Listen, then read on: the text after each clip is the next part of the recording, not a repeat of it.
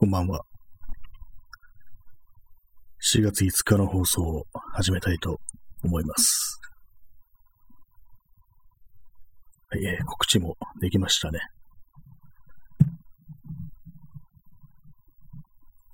はい、えー、こんばんは、新谷です。本日はあの7月の5日、時刻は22時55分です。まあ、50分からやると言って遅れたのは、まあ、トイレに行ってたからなんですけども、皆様、トイレはよろしいですか？ライブ配信なんで、またこれはノンストップで行きますので、まあ、30分間、こう、マイクの前に座り続けているという、そういう感じなんですけども、今日はあの、今日というか、あの、今月じゃないや、今日からまたあれ、このラジオトークのライブマラソンというのが、また始まったんですね。この7月中に21回以上放送すると、ライブ配信をやると、アマゾンギフト券3000分という、まあ、去年じゃないや、先月もあったんですけども、先月と先々月もあったんですけども、またやるんだっていう感じで、まあなんか、なんだかんだでここに縛り付けられてるような、そんな感じになってますね。まあ実際まあ何もなくたなかったとしても、やってたとは思うんですけども、まあ、そういう感じで今日もやりますと。そういうことで。まあ、今日のですね、タイトル、知らず知らず通り過ぎてる事件の現場という、まあ、これはそのままですね、割にこう、私とかね、外歩いてて、まあ、あんまりこう、この場所に何があったとかそういうことはあんまりこう思わないんですけども、まあ、そんな、そのこと考えて別に移動してるってことないんですけども、たまにこう、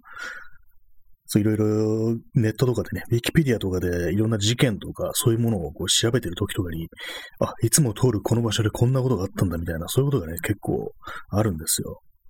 結構あるっつったら言い過ぎかもしれないですけども、割にまあ、それがあのまあ、結構ね、その、人が亡くなった現場であるとか、まあ、それもあの、有名人とかね、そういう人がまあ、自ら命を絶ったっていうような、そういう現場に、の近くはなんかこう、に、割となんか行きがちな、そんなような気がするんですよね。まあ、結構有名なんですとね、まあ、四谷の交差点で、こう、昔ね、こう、アイドル、女性アイドルが、こう、なんかビルから身を投げたなんていう、なんかそういう事件が昔あったみたいなんですけども、それもね、なんかこう、結構通るんですよね、あの四谷の交差点のあたりっていうのは。一度そういうことをこう調べて、知識として知ると、やっぱり通るたびにそのことについて考えを巡らしてしまうというか、もしかしたら今、自分が立ってる、その現場がまさにみたいなね、そういうことって結構考えちゃいますね。割となんかそんなことばっかり考えているのもちょっとどうかとは思うんですけども、別にね、有名人だからそういうふうに記録が残るわけであって、実際まあこの東京という街みたいにね、こう人がたくさんいるところでは、まあ、無数にそういうところがあると。まあ、人知れずこう人がね、こう、お亡くなりになったっていうのは、そういうところばっかりだと思うんですけども、やっぱりこう、有名人となると、やっぱりね、その辺のことを、どうしても頭に浮かんでしまうと、そんな感じがしますね。私、あの、麻布の方、あの、飯倉片町というね、方に、たまにこう、様子を見に行くんですけども、なんか様子を見に行くっていうとおかしいですけども、私、あの、その、何度も何度もこの話してますけども、あの、梶本次郎というね、作家が好きで、で、その、作品に出てくる、その作品の、あの、ある崖上の感情っていうのがあるんですけども、そこでね、結構ね、その、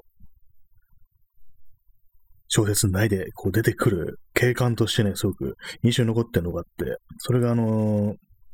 高台からこう街を見下ろすっていうようなそういうシーンがあるんですけども、それがそのちょうど飯倉片町のあたりではないかと、まあ、私は踏んでるんですよね。その状況説明とか、まあ当時、梶島敏郎が下宿してたというね、そういうところがあるんでね、割となんかその辺を、で、その小説の中に出てくる風景っていうのはどこからみたいなものなんだろうみたいな、そんなことを考えながら、割とその辺を散歩するっていうことを結構ね、やるんですけども、その近くにですね、まあ、麻布、いいから片町なんですけども、結構坂がちなね、地形なんですけども、割と自分がその普段ね、普段というか、そういった時にこう、ぶらっとね、歩いてみるところに、あの映画監督の伊丹十三が亡くなった場所というのが、すぐ近くにあるということに気づいて、そういえばそうだった。伊丹十三って、あの、確かに自分で、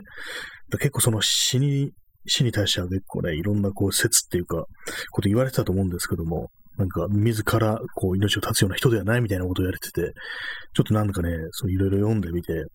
と怖いなっていうの思ったんですけども、なんかいろんな陰謀っていうかね、こう、何かしらの、こう、あれがあったんじゃないかみたいなのがあったりして、それ読んでて非常になんか、ちょっと背筋が寒くなるところがあったんですけども、割にそういう、そこの現場のすぐ近くを通ってたというところで、こんなところで、ね、人が一人亡くなったんだみたいな、結構何でもないね、住宅地というか、普通のね、本当にまあ車一台通れるぐらいの道なんですけども、なんかまさにここでって考えると、ね、自分がこう見たことある、ね、映画とか、ね、監督してた人っていうことを考えるとね、なんかすごい変な感覚に襲われますね。ね、周りにあるんですよね、そういうことが。他にもあの、あの、芝浦ふ頭のあのレインボーブリッジありますよね。東京の話になっちゃいますけども。レインボーブリッジの下のところ、ちょうどあの、ループしてるね、橋の部分がね、見渡せるところがあるんですけども、あの辺りもね、結構たまに行ってなんか写真とか撮ったりするんですけども、その近くにも、やっぱりこう、もう10年ぐらい前だと思うんですけども、その、アナウンサーのね、方がこう、まあ、同じようにやっぱり自ら命を絶ったなんていう、そういう現場があったりして、やっぱりね、通るとそこのことをね、その人のことをね、少しね、思い出してしまうというかね、考えてしまうっていう感じあるんですよね。で、まあ結構ね、前の10年以上前前だと思うんですけども、やっぱりこう、長いことその辺とかね、こう何度も何度も行ってみると、やっぱ景色とか変わってくるんですよね。確かその人がね、こう亡くなって間もない頃っていうか、そのぐらいの時代は、結構なんかこう、人通りが少ないっていうような状態で、そういうお店とかなかったんですよね。それがあの、ここ、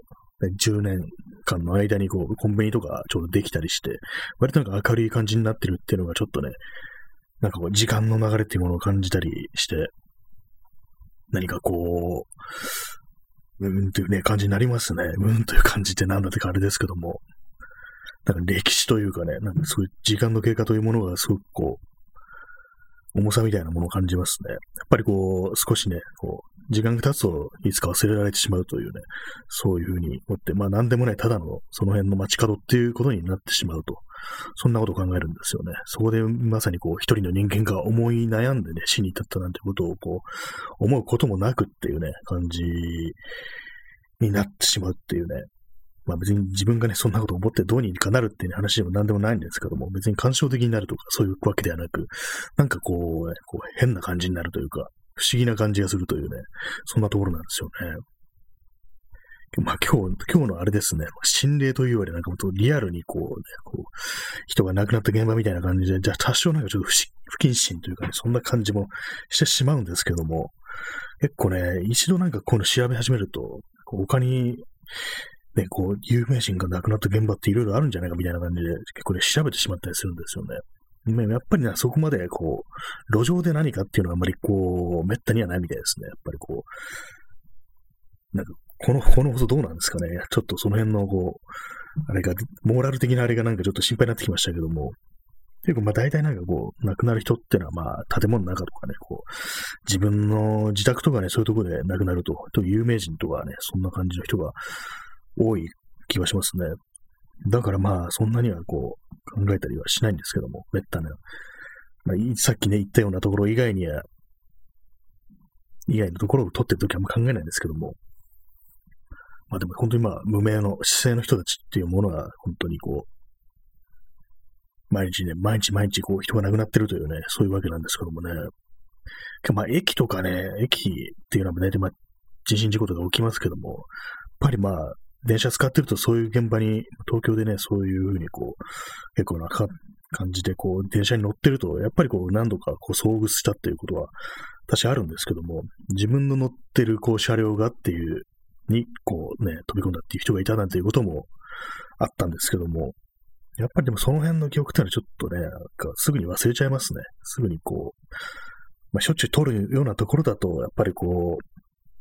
う、上書きされてしまうというか、そのこともね、すぐに忘れちゃうんですよね。たまにこう、そういえば昔ここでなんか、ね、飛び込んだ人いたな、みたいな、そんぐらいのレベルのことしかね、思い出さないんですけども、なんか異常な感じしますね、そう考えると。特に鉄道っていうね、あれ、特に中央線なんかは結構しょっちゅう起きるみたいで、あとね、総計でね、どのくらいの人数がっていうことを考えるんですけども、そこをね、なんかこう、まあ、通勤、通学で使ってたら、こう、毎日毎日そういうところをね、こう、通って自分は移動してるっていうことを考えるとね、非常になんか、よくわからない感覚に襲われるっていうね、そんな風になる方も多いかもしれないですけども、実際あれそうですね、自分とかがもう自分の乗ってる車両がまさになんていうね、時もあったんですけども、で、あとまあ運ばれてる人を見たりとか、あとまあホームに横たわってる、横たえられてるっていうのも多分まあなくなってったと思うんですけども、その時すでに。だかね、そういうのを、そこまでね、結構まあ直接的に見ておいても、結構その記憶っていうのは薄れる感じで、なんかそんなことあったような気がするなっていう感じに普通になってしまいますね。そう考えるとなんかわざわざね、こう、し命をね、落としたとしても、なんか本当にあっさり忘れられていくのかな、なんていうふうに思ったりしますね。で、今なぜかこう、その、頭にね、三島由紀夫がなんか重ねましたけどもね、あの人もなんか死ぬことでなんかね、こう、非常になんか刻みつけようとしたのかななんていうようなところありますけども、あの、昨日の放送であの、切腹の話をね、なぜか大林信彦の話をしようとして、なぜか最終的に切腹の話になってたんですけども、それでもああの、コメントであの、昔ね、昭和の時代は切腹写真集というものがあったっていうね、そういうのを聞いて、まあ、早速ね、あの、終わった後ね、すぐ検索したんですけども、切腹写真集ってやったら、と、三島由紀夫の切腹写真集っていうのがね、あるらしいですね、どうやら。で、まあ、ずっとなんか秘蔵されてたと。まあ、出版されてなかったみたいなんですけども、最近なんかされたっていうようなニュースがヒットしました。で、写真を撮ってるのが、あの、篠山紀信ってね、有名な人ですね、写真家で。篠山紀信が撮ってて、で、まあ、海外では結構前に出版されたらしいんですけども、日本ではね、なんか、されてなかったみたいですね。それがあの、こう、日本でもついにみたいな感じで、それが結構ね、ニュースになったみたいなところなんですけども、ま、実際にまあ、そう、ね、腹切ってるところ撮ってるわけではないと思うんで、多分ね、まあこう、そういうふうにね、こう、シチュエーションを作ってね、その設定でこう写真を撮っていくっていうね、感じだと思うんですけどもね、一体どういう内容なのかちょっと気にならないわけでもないな、なんていうようなことを思います。えー、DJ 特命さん。そういえば、デビルマンの電車を絡めたエピソードで、不動明がまるで階段を語るような演出がなされていたことを思い出しました。ありましたっけ？デビルマンの電車を絡め絡めたエピソード。これデビルマン本編ですかね。結構デビルマンって結構なんかスピンオフというかね、なんかいろいろあったりして、なんかよくわかんなくなったりするんですけども、電車を絡めたエピソード。階段を語るような演出っていうのを、DJ 特命さんが、ね、人面のエピソードですねって。ああ、あ、あれ、そういえば、電車でしたね。なんか電車の中で対決してたような記憶がありますね。ああれ階段、階段を語るような演出で、あそういう感じだったんですね。私の記憶ではね、その、デビルマンのね、拳がその人面の背中にある、その犠牲者たちの顔を貫くっていうね、シーンが思い出されますけどもね、あれも残酷な、非常に残酷なエピソードでしたね。ちょっとインスタントコーヒーを飲みます。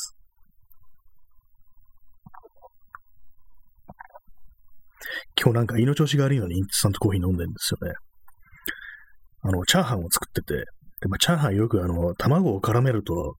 すごくね、パラッとしてよくできるって言いますけども、あれ実は嘘だっていうね、話があって、実際は油だよっていうね、油が物を言うんだっていう感じで、なるほどと思ってね、大量の油を使ってチャーハンを作ったんですよね。確かに成功しましたね。うまいね、パラパラのチャーハンできたんですけども、やっぱり油が多かったみたいにちょっと気持ち悪くなってるっていうね、今そういう状態でこう、今日ね、過ごしてるっていうところなんですけども、それでもまあこう、インスタントコーヒーは別だっていう感じで、今飲んでしまってますね。多少落ち着いてきたので、まあ、でも油の使いすぎにはちょっと注意だなというふうに思いました。で、まあ、人面ですね。そうなんですね。不動明がまるで階段を語るような演出っていう、まあ、悪魔ですからね、悪魔の足ですからね。人面っていうのは確かあの犠牲者のね、こう自分が殺した人間の顔がこう甲羅に浮き出ると。で、その甲羅に浮き出たね、顔が喋るんですよね。もちろん命はもう失ってるわけで、実際にはもう死んでるんですけども、それでも語りかけてくるという感じなんですよね。そういうエピソードがあったと。デビルマン、デビルマンもあれですね、漫画は読みましたね、原作は。漫画とね、あと、ネットフリックスのね、なんかアニメも見ましたね。あれ結構なんか、割となんかこう、違う感じでしたけどもね、オリジナルとは。結構その、不動明と飛鳥亮の関係性みたいなものも、多少なんかちょっとね、原作とは違ってたような、そんな記憶があります。まあ、だいぶ前に見たんですけども。そうなんですよね。その、まあ、外歩いててね、いろんなことがね、実は起きているというね、ことを考えるんですけども、まあ、災害の現場っていうのはまあありますよね。特にあの、僕ね、隅田川の方行ったりした時に、あの、横網公園ってとこにたまに行くんですよ。まあ、その公園ベンチあるんでね、座れるのでね、たまに休むことあるんですけども、そこで。で、まあ、その、横網公園ってのはどういうところかっていうと、あの、陸軍の被服、言えてないですね。陸軍の被服省っていうね、ところがあったと。まあ、どういうね、施設なのかわからないですけども、多分まあ装備的なものを管理するようなね、ところだったのかなって思うんですけども、まあそこに、こう、まあ古くはあの、関東大震災の時ですね、そう結構広場になってたので、そこにこう、火の手をね、逃れて人が集まって、で、それでね、まあそこにこう火災旋風みたいなのが起きて、まあ、大量にこう人が亡くなったなんていうね、そういうことがあったらしいんですよ。で、まあそれだけでもね、あれなのに、こう、第二次大戦中の空襲、東京大空襲の時にも同じようにこう、やっぱりこう、人がね、そこに逃げてきて、で、大変多くの方が亡くなったと。そういうね、こういうようなね、場所らしいんですよ。その横上公園とっていうのは。まあそういうわけなんでね、こうなんか、異例の施設としてのね、こういろいろあったりするんですけども、異例棟みたいなの確かあったと思いますね、そういうのは。その被服廠の建物もね、多分一部保存されてて、あの震災記念館みたいな感じになってたような、確か、そんな気がします。入ったことはないんですけども、まあ、そういうところなんですけども、結構ね、その夜遅くとかに、まあ、なってね、その公園でこう、座ってることがあるんですけど、たまに、向こうの行った時とか、でもやっぱり考えますね、そういうところで。今まさにこの現場で、ね、すごい大変多くの方が亡くなってるっていうね。まあ、今なんかこう、稲川淳二みたいになってますけども、そういうことはね、やっぱり考えるんですよね。で、あと、そうですね。やっぱりその戦争中の空襲で亡くなった人っていうのはやっぱりこう下町の方無数にいるんですけども、前にあの、その、まあ、その空襲で亡くなった人たち、まあ、遺体をね、こう、まあ結構ね、その、たくさん、あまりにもたくさんの人が亡くなったんで、その処理するのがね、大変だということで、こう、仮埋葬っていう形で、まあ、ある程度まとまった土地があるところに、まあ、簡易的にこう穴をね、こう掘って、その、亡くなった仏さんたちをね、その中にこう、仮に、まあ、埋葬するっていうようなことをやった場所があると思うんです。あるらしいんですけども、そのね、その土地のね、リストみたいなのがね、たまたまなんかネットで目にしたんですけども、まあ、別に秘匿されてるようなね、内容では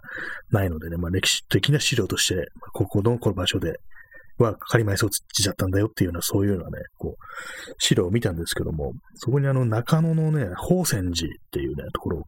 お寺なんですけども、その名前があって、で、まあその中野の宝泉寺もね、たまにまあ通ると時あるんですよね。やっぱりね、そのことを考えますよね。ここでまさにこうね、多くの人が埋められて、まあ、多分まあ仮埋葬ってことなんで、掘り起こされて、まあ、ちゃんとまあお墓に葬ったなんていう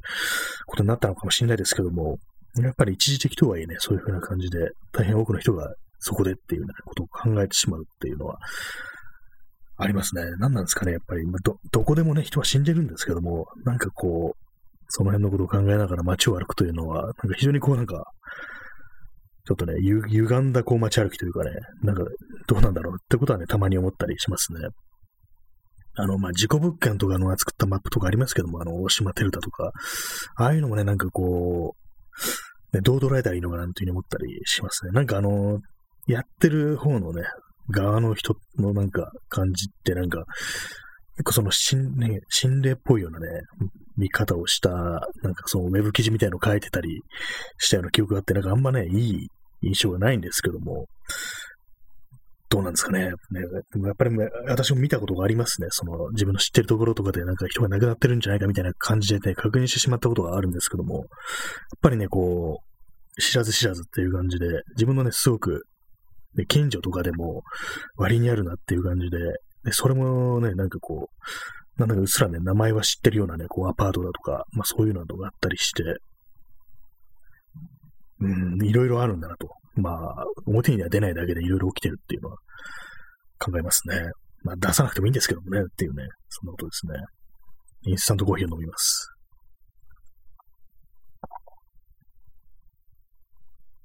そう考えると実際のなんか、こう、いわゆる心霊スポットっていうものって、まあ、大体まあ、まあ人が亡くなってたとしても、まあ結構遠い昔っていうそういう感じですよね。それこそあの、鈴鹿森の処刑場なんかまあ江戸時代とかですからね、もうだいぶもう前の話だっていうね、感じにななるんですけども、結構ね、最近にまあ人が亡くなったっていうところは、やっぱりこう、あんまりこう心霊スポットにならないっていうね、そんなような感じがまあ、東京都においてはね、あると思うんですけども、それとは逆にこう、まあ、まあ、例えばね、近年のね、大災害とかで言うと、あの、東日本大震災ですね。まあ、あの時、まあ、津波で大変多くの方が亡くなったんですけども、その場合はなんかこう、その、実際、まあ、人が亡くなってから、その災害が起きてから間もない頃、結構ね、すぐにこう、そういう階段というものが自然発生するっていう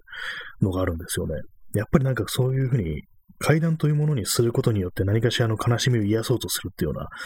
そういうね、何か作用があるのかなと。で、まあそういう感じも、あまりにもたくさんの人が亡くなって、ショックも大変大きいという時には、割とね、こうすぐにそういうような階段話というものが出てくるのかななんていうふうに思うんですけども、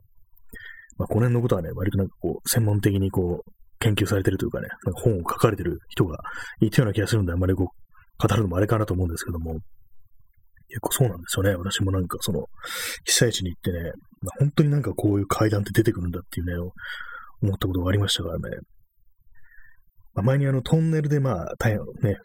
今日も大変多くの方が亡くなってというフレーズを連発しすぎですね。まあ、トンネルでまあ津波でまあそこでまあ人が亡くなったと、逃げようとして、逃げ遅れた人が亡くなったって話はしたんですけども、でまあそこでまあ何が起きるかっていうと、その、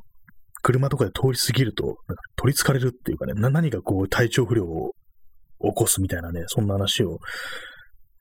聞きました。まあ、ここあんまり詳しく語ってなかったんで、今日も改めて言いましたけども、まあ、そんなところでしたね。実際にこう姿形を持って現れるっていう話は、まあ、その私が被災地行った時は聞きませんでしたね。で多分、掘ってみればいろいろあるんでしょうね。まあ、近いね、身内だとかね、肉親だとか、まあ、親しい友人とかを亡くした人っていうのは、そういう形ででも、こう、その個人に会いたいなっていう、そういう思いというものがね、非常にこう強く現れた結果、そういう階段という形をとって、その、まあ、悲しみ悲しみをね、癒すようなね、そういう効果として、階段話が出てくるのかななんていうふうに思ったりしますね。まあ、反面、まあ、東京においてはね、あんまりそういう話はないんですけども、まあでも、どうなんですかね、その、空襲とかで多くの人が亡くなった後っていうのは、やっぱりそういう話が出てきたんですかね。あんまりまあそう聞かないんですけども、その戦争絡みのね、こう、怖い話というのはあまりこう、ないような、心霊的な、実際の話があったとしても、まあその現実的な恐怖というものの話ですよね。ああいうまあ、戦争の体験談っていうのは。まあでもそうですね、そんなにまあ、こう、まあ、いろいろありますけども、東京もいろいろ事件とか起きてますけども、結構ね、その人が亡くなった場所っていうのはこう意識するんですけども、まあ、人がね、殺されたりとかね、そういうところとか特にまあ、ね、自分がこう普通に歩いてて、今は周りに人がたくさんいるこの場所でまさにこうね、人が死んだっていうことをね、考えながら歩くときあるんですけども、やっぱりこう現実味っていうのは、まあ、持てないですね。そんなことが本当に起きたんだろうがみたいな感じのことはね、結構思ってしまうんですけども、コーヒーを飲みます。今ですね、なんかいろいろ喋ってるんですけども、なんとも落としどころがよくわからなくなってね、困ってね、だらだらと引き伸ばしてるという感じなんですけども、皆様どうですか？外を歩いてる時に、ここの場所でまさに人が亡くなったっていう、そういうことを考えることはありますでしょうか？私はありますけれども、そんなにまあ、ね、こう、あんまりこうね、ショックを受けてないというかね、ショックって言ったらおかしいですけども、当事者でもなんなんでもないのに、あんまりこうね、恐怖というものはね、そんな感じないですね、基本的に都会にいる限りは。あんまりそうなんですよね。まあ、過去の歴史とかを知っても、まあ、まあ、この間の、永代橋、隅田川にかかる永代橋で、まあ結構昔ですけども、戦前とか戦後ぐらいの話ですけども、その橋の構造の中に入り込んで亡くなってる人がいたっていうね、そんなね、話があったというね、のがね、ツイッターに流れてきて、それを見たんですけども、で、まあ、それが実際にまあ、たまたまその永代橋のとこ通り過ぎたんで、ちょっとね、立ち止まって、まあ、その、まあ、そのツイッターであの新聞記事という形で流れてきたんで、昔の新聞記事の、まあ、画像があって、でも実際にまあその場所というものがね、明示されてるわけですよ。この場所に、まあ、この場所にはまり込んで、こう、亡くなってた人がいたと、そういうことわかるんですけども、まあ、そこ立ってね、しばしこう、その橋桁を眺めてみたんですけども、まあ、特にまあ何も思うことはないんですよね。ただね、どうやってこの構造の中に入り込むんだろうっていうのはね、ことは思いましたね。実際なんかその、多分ま鉄骨みたいな多分ね、やつの中にね、こう、入ってたと思うんですけども、わからなかったですね、近くで見てみても。多分なんか橋の下とかに行かないと入れないんじゃないかなというふうに思ったりして、まあそんなね、ことがございましたというね、話ですけれども、まあもう完全になんかもう、今どこ、どこに行こうとしてるのかなっていう感じになってきましたね、この話。えー、トリプル X さん、景気が悪いとホラーが流行ると聞いたことあるんですが、このラジオもまた。でも80年代にもスラッシャーホラーみたいなの流行ってたらしいですよね。自分が立ち止まって意識すると後々怖くなりそうです。じわじわと。はい、ああ、そうですね。景気が悪いとホラーがやるってなんか、ありますね。なんか聞いたことありますね。このラジオもその例にね、漏れず、怖い話がね、だんだん多くなってきてるっていうか、全然こう別に私はね、怖い話を持ってるというね、タイプでもないんですけども、まあ見たり読んだりするのはまあまあ好きなんですけども、なぜか多いですね。まあラジオというものとも相性がいいっていうのは、怖い話っていうのはあるのかもしれないですけどもね。80年代にスラッシャーホラーみたいなのがやったっていうのは、確かになんかあの、80年代って結構ね、オライが多いですよね。イメージですけども、私はね、結構ね、そういうの、その血みどろ系のね、こう、ホラーってのは、割とこう、その子供時代はね、苦手だったんでね、まあよく知らないんですけども、まあ大人になってもよく見てないですけども、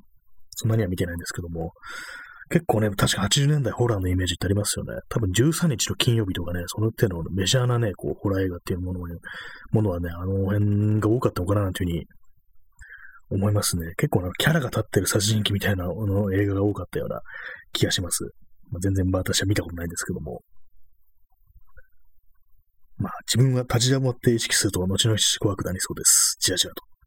ふとしたタイミングでね、こう思い出すっていうのありますよね。あ、忘れてたのに思い出しちゃったみたいなね、そんなとこあったりして。えー、DJ トルメさん、ギニーピック。あ、なんか聞いたことありますね。なんか非常にこう、残酷な、これなんか日本映画だったというふうに聞いたような記憶があるんですけども、あれまあ、人が殺されるという内容らしいですね。なんかね、聞いたことあります。これは。有名ですよね。で、ななんか確かあのー、宮崎勤だとか、その辺の、なんか、なんか連続殺人犯がなんか、ビデオを所持してたみたいな、そんなようなことを聞いたことがあるような、あんまりこうね、その辺のこう、猟奇殺人についてね、あまり明るくないのであれですけども、なんかそんなようなね、記憶が、どっかで読んだような記憶ありますね。やっぱりこう80年代っていうのは、その辺のなんかこう、怒りみたいな感じしますよね。その辺、なんか、ちびどろの殺人みたいなのがね、急に起き始めたみたいな感じあるんですけども、でも冷静に考えてみると、結構犯罪とか昔の方が結構シャレになってないようなね、のが多いですね。その辺のこう、今日は関西の歴史みたいなのをいろんなこう資料を、ね、見て、辿ってみると、まあ、80年代ってところでもないなっていう感じがするんですけども、それがなぜかこう、ホラーというものに関しては妙にこう、でバーンと来たような感じで、何かしらの文法みたいなのが成立しちゃうんですかね、ホラーの。そこで作りやすくなったみたいな、そういうところがあったりするのかなというふうに思うんですけども、まあ、ある意味、こう、余裕みたいなのがそのスラッシャーホラーに現れるんですかね。今、景気が悪いから、こう、もっとね、心理的な、心霊系のホラーというものに多少傾いてきてるっていうような、そんなことがあるかもしれないですけども、まあ、結構その、怖さのツボというもの、ものもなんか自分でもあんま分かってないんですけども、あんまりもう自分の中で、中では、そう、都会的なものに対する恐怖っていうのは、そんなにはないんですよね。結構その、もう少しこう、人里離れたところにある恐怖というものが結構ね、私の中では強いような、そんな感覚があります。えー、トリプル X さん、座布団1枚ありがとうございます。紫色の座布団っていうね、なんかこれもなんかホラーっぽく見えてきましたね。この紫色の座布団がね、ポツンとあるっていうね、なんか不気味に見えませんか？なんかここにこう血染めのね、こう血がなんかじわと滲んでくるようなね、そういう目が、なぜか浮かんできたんですけども、謎ですね。まあ、夏ということもあって、これから夏ということもあって、なんかこれからね、こういろいろこう、ホラー的なものをね、ちょっと仕入れていきたいですね。ホラーというか、まあ階段ですね。まあ、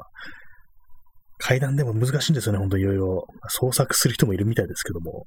やっぱりこう、やっぱ醍醐味は本当にあったっていうね、そこですよね。まあでもあんまり自分はその手のネタを持ってないんでね、なかなかこう、ラジオでね、こう、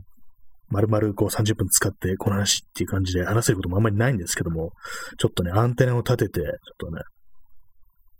情報をね、集めてみようかななんていうふうに思ったりします。あんまりその辺っての怖い話を最近読んでないので、ネットとかでは。まあ、そんな感じね、今日はあの、まあ、現実にあったね、ちょっと、恐怖の現場的な話でございましたけども、まあそんな感じでご清聴ありがとうございました。さよなら。